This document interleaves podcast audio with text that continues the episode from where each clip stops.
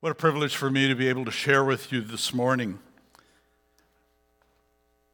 I don't know, how, how do your neighbors feel about talking about money in church? Did, did you figure that out? Did you get any responses? It's interesting. Every day, we receive a myriad of messages about money. Anywhere from financial professionals to commercial advertisers to our Facebook friends. Everyone is telling us what to do with our money. But what does God say? What do the scriptures have to say? We might be surprised just how much of the scriptures talk about money. We're looking at continuing our series at NLCC in the book of Luke. And actually, we're, we're coming to the end of the book of Luke. But over the next four weeks, within the context of our series on Luke, there are four different passages that we want to take a look at that deal specifically with money and what Jesus said about money. So today we're going to look at Luke chapter 19, which is the parable of the minas. Let me set a little context for you here. Jesus has just had an encounter with Zacchaeus. You know, Zacchaeus, the wee little man, climbed up into a sycamore tree, the Savior for to see. And Zacchaeus, after encountering Jesus, him being a tax collector, despised by many of the people around him, had a total, total change in his life. So much so that he said he would give away half of his possessions and repay four times whatever he had cheated people of.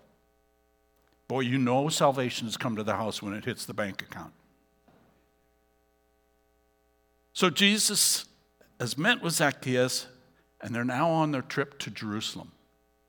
And the followers of Jesus are really excited about going to Jerusalem because they've been with Jesus now for about three years of ministry, and they think this could be the trip. This time, when they go to Jerusalem, this could be the moment that he sets up and establishes his earthly kingdom. And Jesus says, Whoa, step back a minute. There's some things you need to know. You see, Jesus told this parable, and it tells us right here in the scripture why. Because he was near Jerusalem, and the people thought that the kingdom of God was going to appear at once. Just another thought Jesus is in the last days of his life here. So he's giving us some of his last teachings, those things that you would think would be most important. It's interesting, the parables that he shares. Nearly half of Jesus' parables address this topic of stewardship. There, there's a consistent theme among them all. The master's going away, he entrusts what he has to his stewards, knowing that he's going to be away a long time. The master returns, the master always returns. And upon the master's return, those left with the resources that he entrusted to them are called to give an account. And he rewards those who've been faithful, and he takes away from those who have not. And those who are expecting his return, living for his return, are always rewarded. So if you have your Bibles, turn with me to Luke chapter 19. Begin reading at verse 11. While they were listening to these things, Jesus went on to tell them a parable because he was near Jerusalem and they supposed that the kingdom of God was going to appear immediately. He said, A nobleman went to a distant country to receive a kingdom for himself and then return. And he called ten of his slaves and gave them ten minas and said to them, Do business with this until I come back. But his citizens hated him and sent a delegation after him, saying, We do not want this man to reign over us. But when he returned, after receiving the kingdom, he ordered that these slaves to whom he had given the money be called to him so that he might know what business they had done. The first appeared, saying, Master, your mina has made ten minas more. And he said to him, Well done, good slave, because you have been faithful in a very little thing you are to be in authority over 10 cities. And the second came, saying, Your mina master has made five minas. And he said to him also, and you are to be over five cities. And another came, saying, Master, here is your mina, which I kept put away in a handkerchief. I was afraid of you, because you are an exacting man. You take up what you did not lay down, and you reap what you did not sow. And he said to him, By your own words I will judge you, you worthless slave. Did you know that I am an exacting man, taking up what I did not lay down and reaping what I did not sow? Then why did you not put my money in the bank and have and having come I would have collected it with interest? And he said to the bystanders, Take the mina away from him and give it to the one who has the ten minas. And they said to him, Master, has ten minas already. And I tell you that to everyone who has, more shall be given but from the one who does not have, even what he does have shall be taken away. This is the word of the Lord. It's interesting. Jesus' audience would have been able to relate quite easily to this parable because they had just lived through an event in their lives where Archelaus, the son of Herod the Great, had gone to Rome seeking to be declared king over Judea. But there was a delegation of the Jewish people that went to Caesar Augustus and pled with him not to let that happen. And Archelaus came back as governor, but not as king. Studies have revealed that, as John said, one of the main reasons people don't come to church is because they feel that the church is always hopping on money. According to one stewardship expert, uh, more than half of pastors fear that they'll be viewed as self serving and merely seeking to raise their own salaries if they preach or teach about money. But ironically, in secular culture, they're talking about stewardship quite often, only they use different terms. They, they talk about the economy, the environment, charity, getting in shape, time management, money management, all different terms for stewardship. Even in the church, the word stewardship has lost its value. It's often been relegated to capital campaigns where they're trying to raise money for a big capital project or we have a stewardship committee, and it's, their job is just to simply manage the money, make sure it doesn't get wasted, which is all good. But that's not what stewardship is about. And it's interesting, just as a side note, there's a historian uh, wrote a book called My Gospel of Stewardship, and he traces in, in Old England that a steward was a protector or caretaker or a ward of the pigsty. And the Old English spelling evolved from Stigweird to Stigward to steward, supposedly. And so stewardship became a dirty word. But I think stewardship is a good word. I think it's a word that we need to redeem today. And I want to share with you some thoughts about stewardship. And just as a side, the word mina that was, a, that was a kind of a currency that they had in Jesus' day. It was worth three months to 100 days worth of salary. So if we took the average Canadian salary today, and a mina would be worth about $15,000, somewhere around that. So this is what he gave to each of the 10 servants. But the first thing we understand, and this is fundamental to any understanding of stewardship, you will never grasp what it means for stewardship if you don't get this one fundamental point God is the owner of everything. Everything comes from God, everything belongs to God. God is the owner. The earth is the Lord's and everything in it, the world and all who live in it. In this parable, Jesus places himself in the parable as the master, as the landowner. The followers are his servants. I am admittedly a sports junkie. Anything but sports You come to my place, the TV's usually on. There's either a hockey game or a football game or a baseball game or you name it. I love sports. Probably one of my favorite movies is a movie called Rudy. Anybody ever seen the movie called Rudy? Yeah, some of you had. It's a, it's a story of a young man who is trying desperately to get into the University of Notre Dame so that he can play football on the famous Fighting Irish football team. But his grades are not that good, and so he has to go to a junior college. And while he's there at the junior college, he goes to see the priest of that university, and he says, If I do everything I can, Father Cavanaugh, will you help me? And Father Cavanaugh replies, There are, in my years, 35 years of religious study, I've come up with only two hard, incontrovertible facts. One, there is a God, and two, I'm not Him. there is a God. He's the owner, He's the creator. And by virtue of that, He owns everything. John Wesley put it this way He said, When the possessor of heaven and earth brought you into being and placed you into this world, He placed you here not as a proprietor, but a steward. None of what we have is our own, not even the ability to create wealth. When the children of Israel were going into the promised land, Moses said to them, Listen, when you get into the promised land and your crops start to grow and your herds start to increase, don't forget God. He said, You may say to yourself, My power and the strength of my hands have produced this wealth for me.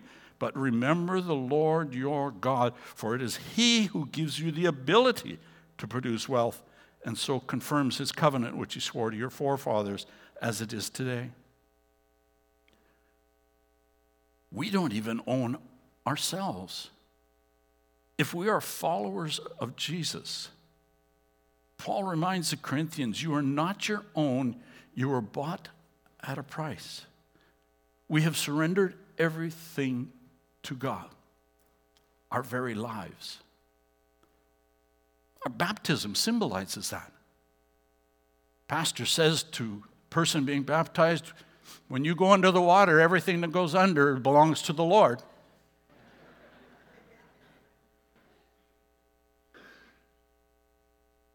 We're not here on our own business.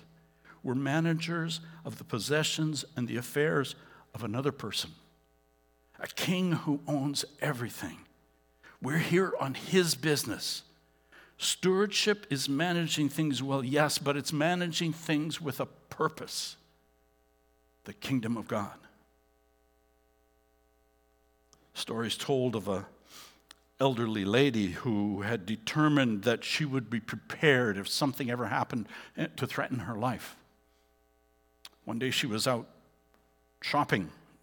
She had finished shopping and was returning to her car. And she saw four men getting into the car. She immediately dropped her shopping bags. She shouted out, I have a gun. I am ready to use it. Get out of that car.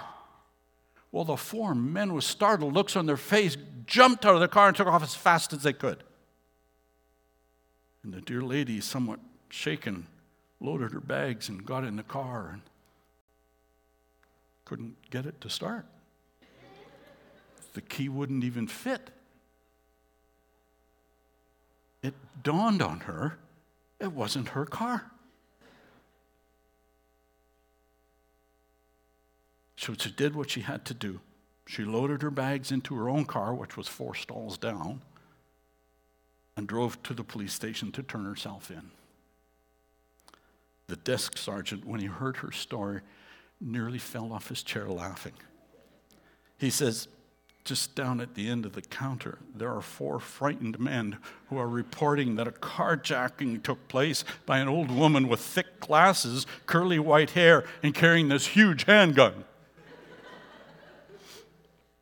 You see, she thought it was her car, but it belonged to somebody else. Sometimes we get all bent out of shape and frustrated trying to keep and defend what we think is ours.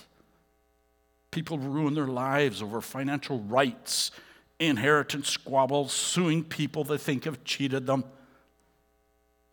God is calling us to think differently, to think as stewards, to faithfully manage what He gives to us. A rider came galloping up to John Wesley one day and they said, Mr. Wesley, I'm sorry, but I have terrible news. There was a fire and your house is burnt to the ground. Wesley paused for a moment and said, No, my house didn't burn to the ground. God's house did. I just have one less responsibility. That's not just a pious thought, that's a different way of thinking of our possessions. God is the owner. We are called to be stewards. Fully surrendered to the owner, the steward thinks only of what the owner wants. His vocabulary is different. He doesn't talk about me or my or I, he's much more about him and his. He doesn't ask how much of my money do I give to God, but how much of God's money am I going to keep for myself? He asks other questions like does, How does God want me to use his house, his car? How is this next purchase going to honor God? How is it going to advance the kingdom? The point is, stewards think differently than owners. Let me give you five different ways.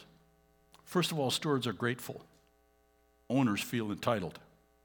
Every day is a gift, every moment is a gift, every breath is a gift. I'm grateful for what I have. I do not complain about what I don't have. Paul told the Thessalonians, he said, Give thanks in all circumstances, for this is God's will for you in Christ Jesus. Stewards are grateful. Secondly, stewards are content. Owners never have enough. If I believe that I, everything I have is a gift from God, I can be happy and content with it because God gave it to me. I don't resent or envy what others have. I don't belittle what I have. And that's the same whether I have little or much. Paul received a gift from the Philippians, and in sending a letter back to them, he thanked them. He said, Not that I was in need, but so that I could hold something to your account. And he says, I know what it is to be in need, and I know what it is to have plenty. I have learned the secret of being content in any and every situation, whether well fed or hungry, whether living in plenty or in want. I can do all things through him who gives me strength. How many have seen that last part of that verse on plaques and pictures and walls and trinkets and everywhere? I can do all things through Christ who strengthens me. But notice that that verse was originally given in the context of money. How many of you seen that verse inscribed on your credit card? How many of you, when you pull out your Apple Pay, that's the first thing that pops up? I can do all things through Christ who strengthens me. See, there will always be someone who has more than I do. We're called to be content as stewards.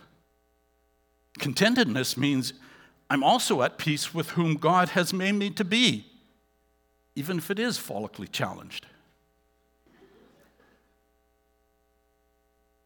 So much of our identity issues today could be settled if we were content with whom God had made us. Came across this recent, just the other day, a quote by a, a lady by the name of Andrea Kapayan, who serves on the board of the Center for Steward Leader Studies. She said, It is profound that God daily challenges us with this struggle between contentment and deprivation, between need and greed. This isn't a mountain he wants us to conquer, it's a constant exercise and regular practice. And that's comforting. My continual surrender to God's transforming work is essential if I wish to be a good steward. By His guidance, I learn how my demands and discontent contaminate and enslave me and others. And by His power, I can experience something new. I can become more of who He created me to be. I can find an everlasting provision that God gives me more than enough. So, stewards are grateful, stewards are content, Stewards are generous. Owners are so tight they squeak. We can only be generous givers when we truly believe that God is the owner and that we are stewards. How does a steward de- determine his giving? Well, let me give you an example. Suppose I was the bookkeeper in a large company and I was responsible for payables. The boss tells me to write a check of $10,000 to pay the hydro for the month. The boss tells me to write five more checks, $3,000 each, to cover payroll. Do I worry about that as a bookkeeper? No. I write the checks. The boss has told me to write these checks. I don't even need to worry whether there's money to cover it. I don't need to worry about my salary. I'll still get paid. I write the checks. That's the same way we should feel when God asks us to give. It's His money. If He says I should give 10%, I give 10%. If He says I should give 23 and a third percent, like they did in the Old Testament, I'll give that. If He says gives more, I'll give that.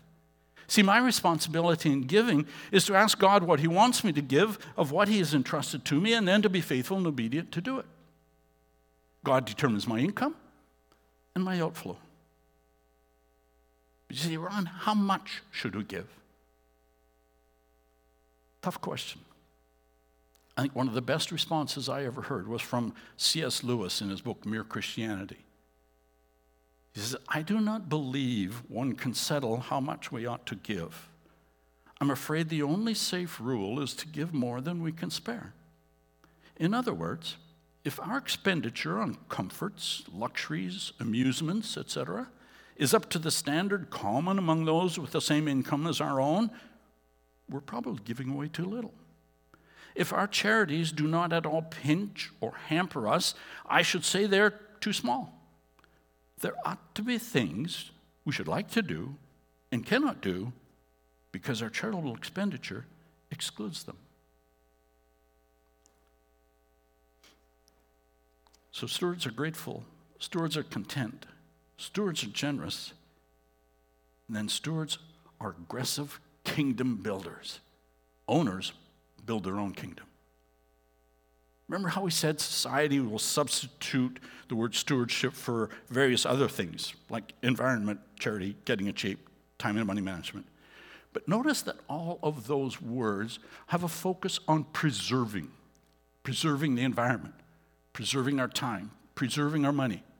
Whereas in the kingdom, the steward thinks in terms of giving and multiplying. Notice in our text, when the master gave each of the servants their mina, they were instructed to put this money to work. Here's our little Greek lesson for the, lay, for the day. The word used in verse 13 is pragmateuomai. It means to conduct or be engaged in business. And in verse 15, it expands that word a little bit, diapragmateuomai, and says to gain by training, to earn. These two words are unique to Luke. And they emphasized the business nature of the first century stewards. They were to make resources grow, they were to make them work for them, they were to use those resources to create financial gain.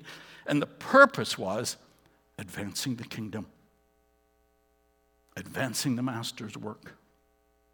The expectation is that when it comes time to give account for what has been entrusted to us, we will have more than what we started with. One last characteristic of a steward the steward has one job. You ever seen those pictures where a guy's painting the, uh, the lines on the, on the road? And the line will be going down straight, and then there'll be a rock, and the line will go like this, and then it'll keep going. And the caption underneath the picture is you had one job.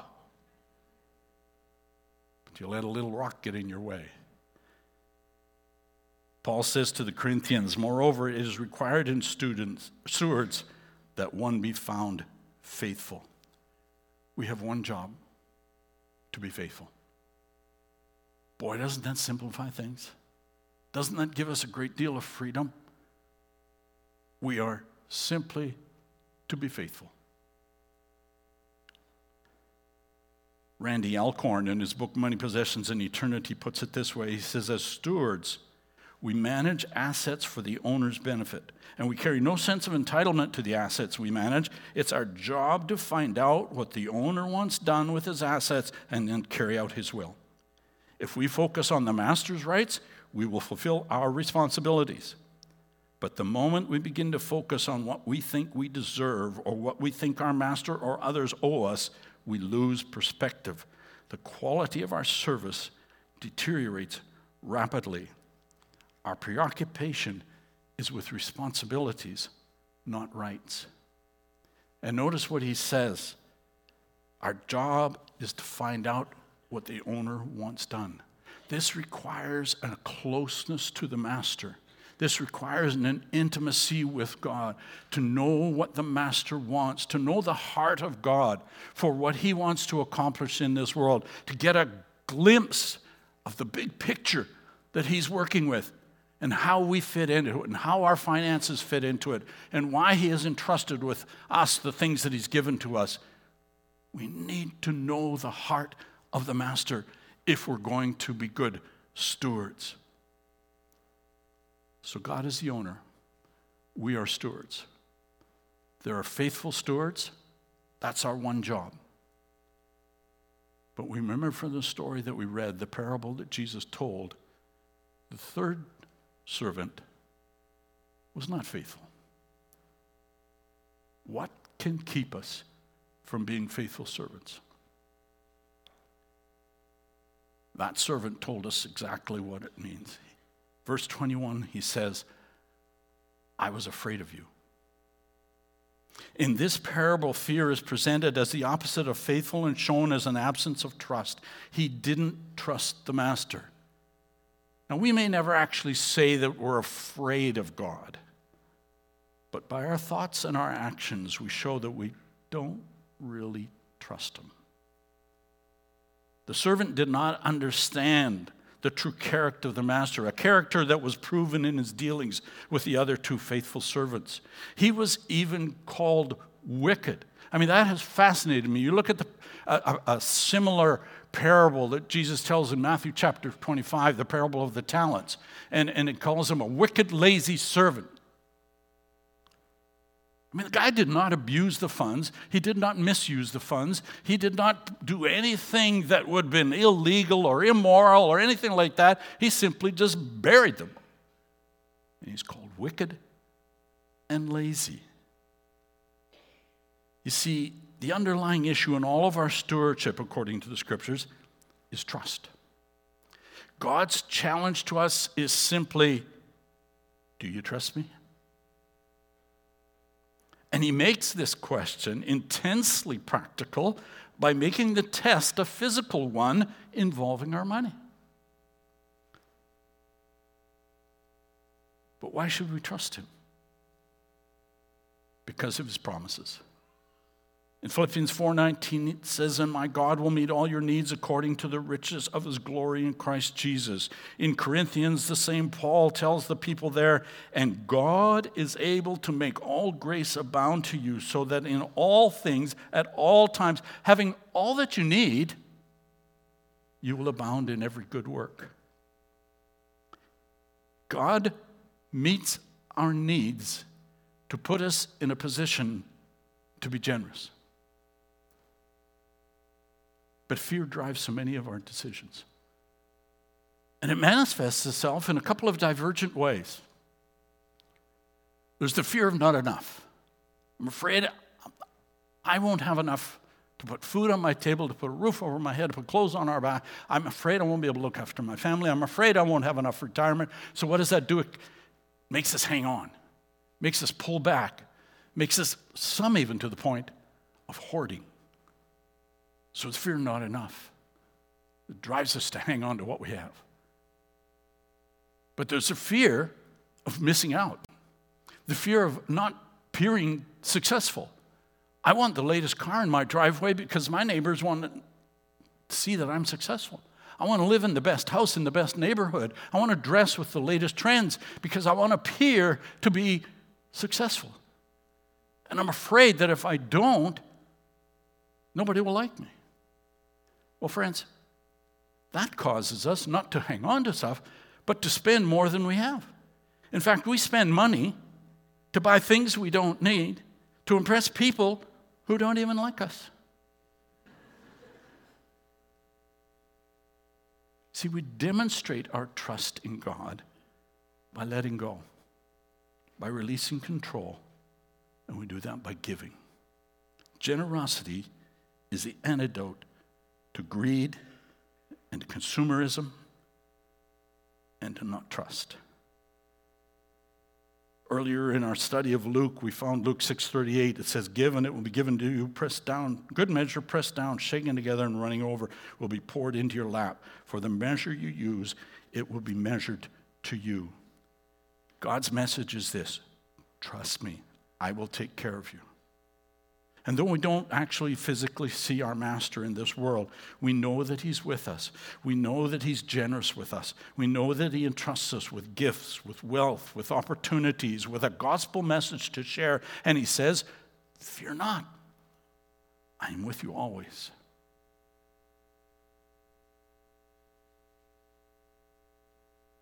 Earlier in Luke, we read a passage that said, No servant can serve two masters. Either he will hate the one, love the other, he'll be devoted to the one and despise the other.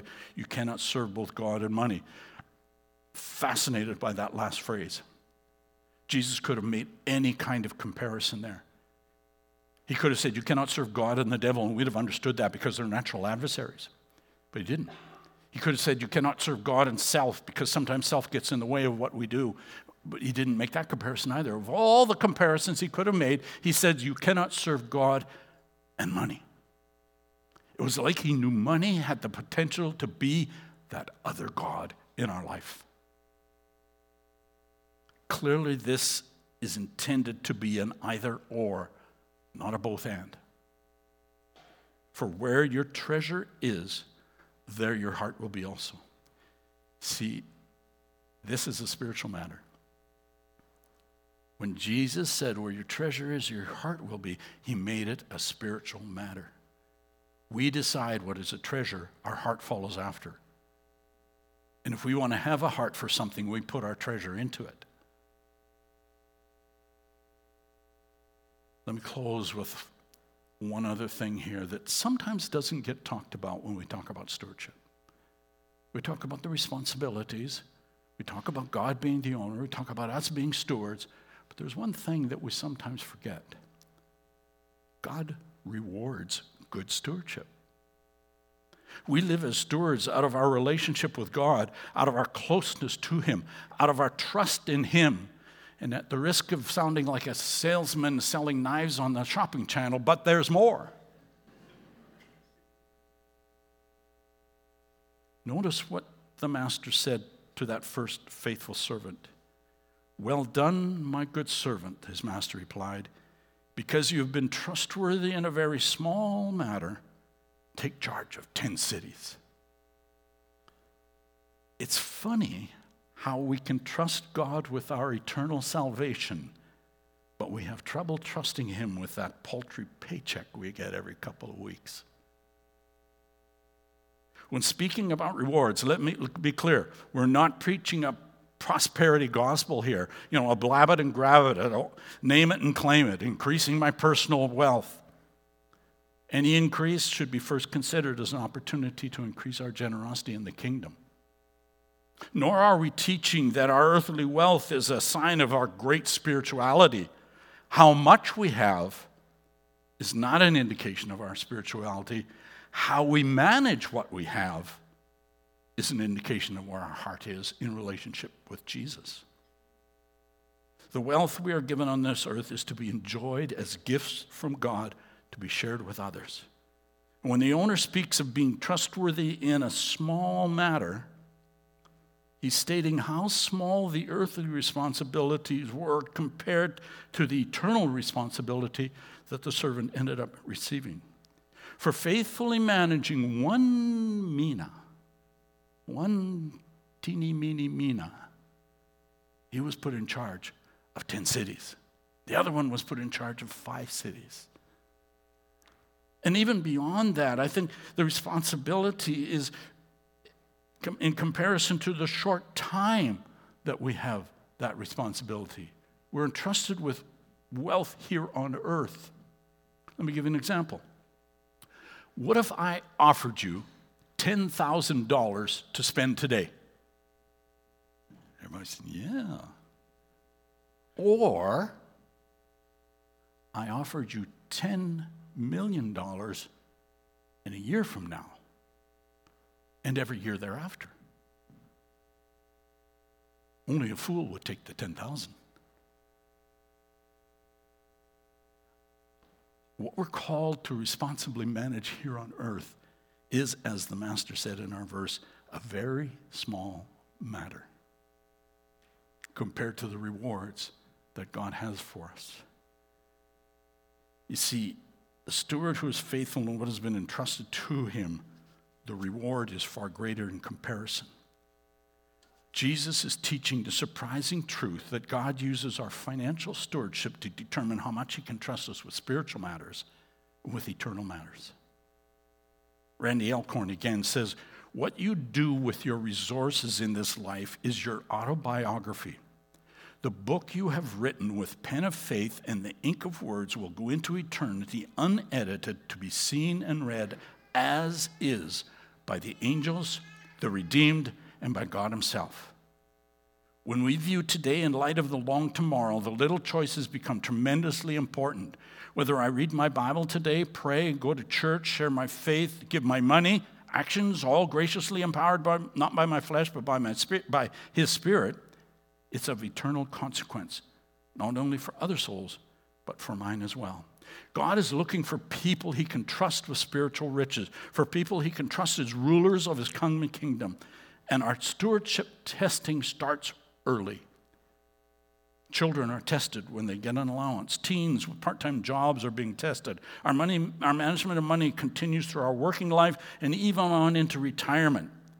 God is looking for people he can trust with real eternal things, and he uses our management of entrusted money and possessions in that evaluation.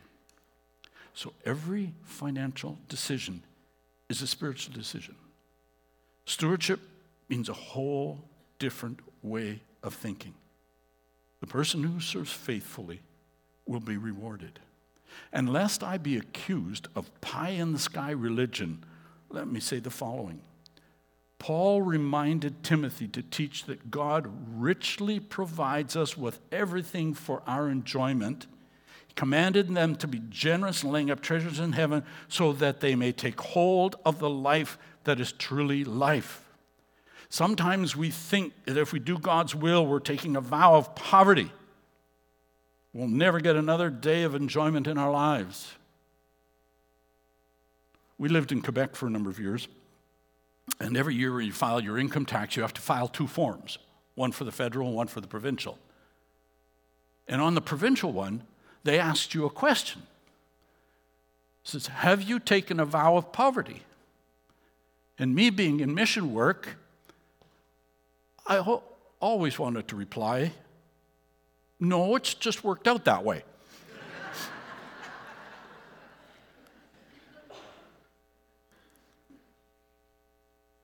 God's not looking to deprive us. God's not looking for us to get the short end of the stick. Stewardship's not about what we have or how much we have. You look in the scriptures, it never talks about how much. It's about what we do with what we have. Some are called to live frugally, some are challenged to live with abundance. That's all up to God. And remember, a steward has one job to be faithful.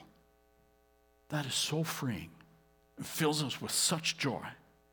If we're faithful, we can fully enjoy whatever God entrusts to us. Finally, from one of my favorite books of the Bible, Ecclesiastes, a man can do nothing better than to eat and drink and find satisfaction in his work. This too, I see, is from the hand of God. For without him, who can eat or find enjoyment? Living as stewards doesn't automatically mean that we give up on all the good things of life. What it means is we give up control and stop pretending to be owners. A stewardship mindset does not mean that we don't enjoy good things. In fact, it probably means that we enjoy things more, knowing it comes from the hand of God. So, friends, here's the question for us today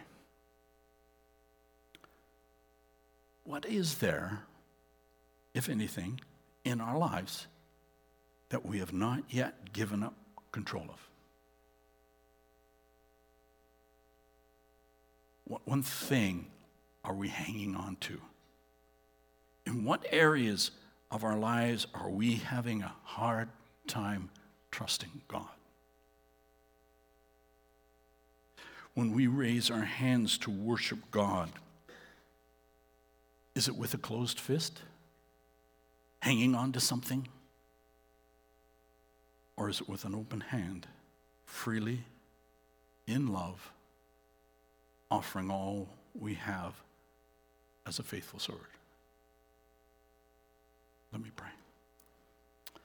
Father, we are so grateful for your word that teaches us, that instructs us, but even encourages us, that provokes us to good works, that calls us to trust you.